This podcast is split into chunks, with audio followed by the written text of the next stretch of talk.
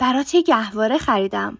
بعد از خریدن گهواره به فکرم رسید که بعضیا عقیده دارن که خرید تخت خواب نوزاد قبل از به دنیا اومدنش مثل گذاشتن گل روی تخت خواب بدبختی میاره.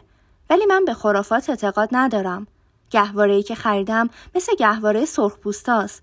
میشه بچه رو توش بذاری و به پشتت ببندی. رنگش مثل لباس پیترپن زرد و سبز و سرخه. تو روی شونه هام می‌ذارم و همه جا می‌برم.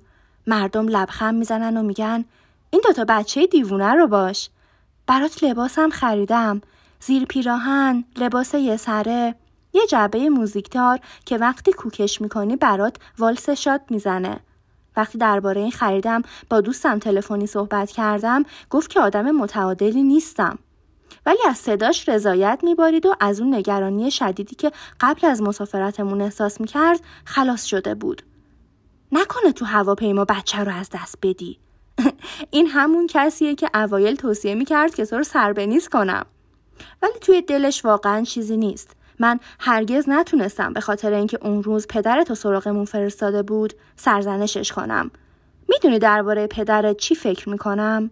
مردی که قبول می‌کنه اونطور که من اونو بیرون کردم بیرونش کنن به درد می‌خوره. بعد برام نامه ای نوشت. قبول کرده بود که بی ارزه است چون مرده. ولی چون مرده باید اونو بخشید. به نظرم یه غریزه موروسی حالا مجبورش کرده که تو رو بخواد. بعدم براش فکری می‌کنیم. مثل مبلیه که اصلا لازمش نداری ولی به درد کاری می‌خوره. مطمئنی که باش دشمنی ندارم. تو این ترک مخاسمه همه شرکت دارن. اون دکترا رئیسم.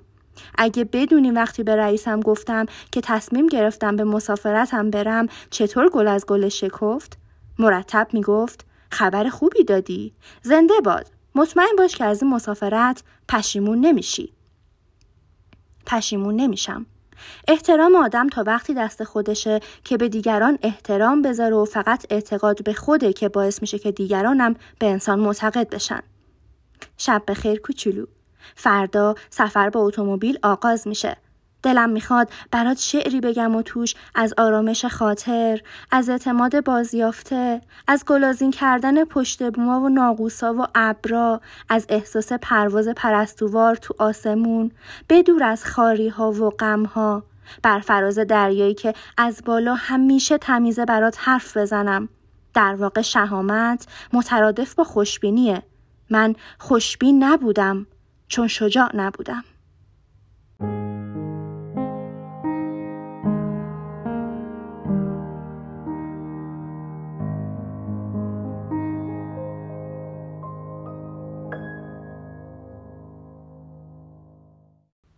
به هم گفت جاده های این مملکت صاف و هموارن و اتومبیلاش نرم و راحت. خانم دکتر شما هم خودتون رو گول می‌زنید. منم پرستو نیستم که پرواز کنم. چی کار کنم کوچولو؟ به جلو برم یا به عقب برگردم؟ اگه به عقب برگردم بدتره. باید همین مسافت ناهمواری که طی کردم و بازم برم. ولی اگه به جلو برم این امید هست که راه بهتر باشه. اگه جرأت داشته باشم که رو راست باشم باید بگم تو جاده حرکت می‌کنم که شبیه زندگی خودمه پر از دستانداز و سنگ و ناهمواری یه بار با یه نویسنده آشنا شدم که می‌گفت هر کس همون زندگی رو داره که شایستشه یعنی فقیر شایسته فقر و کور شایسته کوری. مرد احمقی بود. گرچه نویسنده هوشمندی بود. مرزی که حماقت رو از ذکاوت جدا می‌کنه اونقدر باریکه که گاهی اصلا دیده نمیشه. در نتیجه وقتی این خط محو میشه چه مرد باشی و چه زن هر دو موضوع با هم قاطی میشه.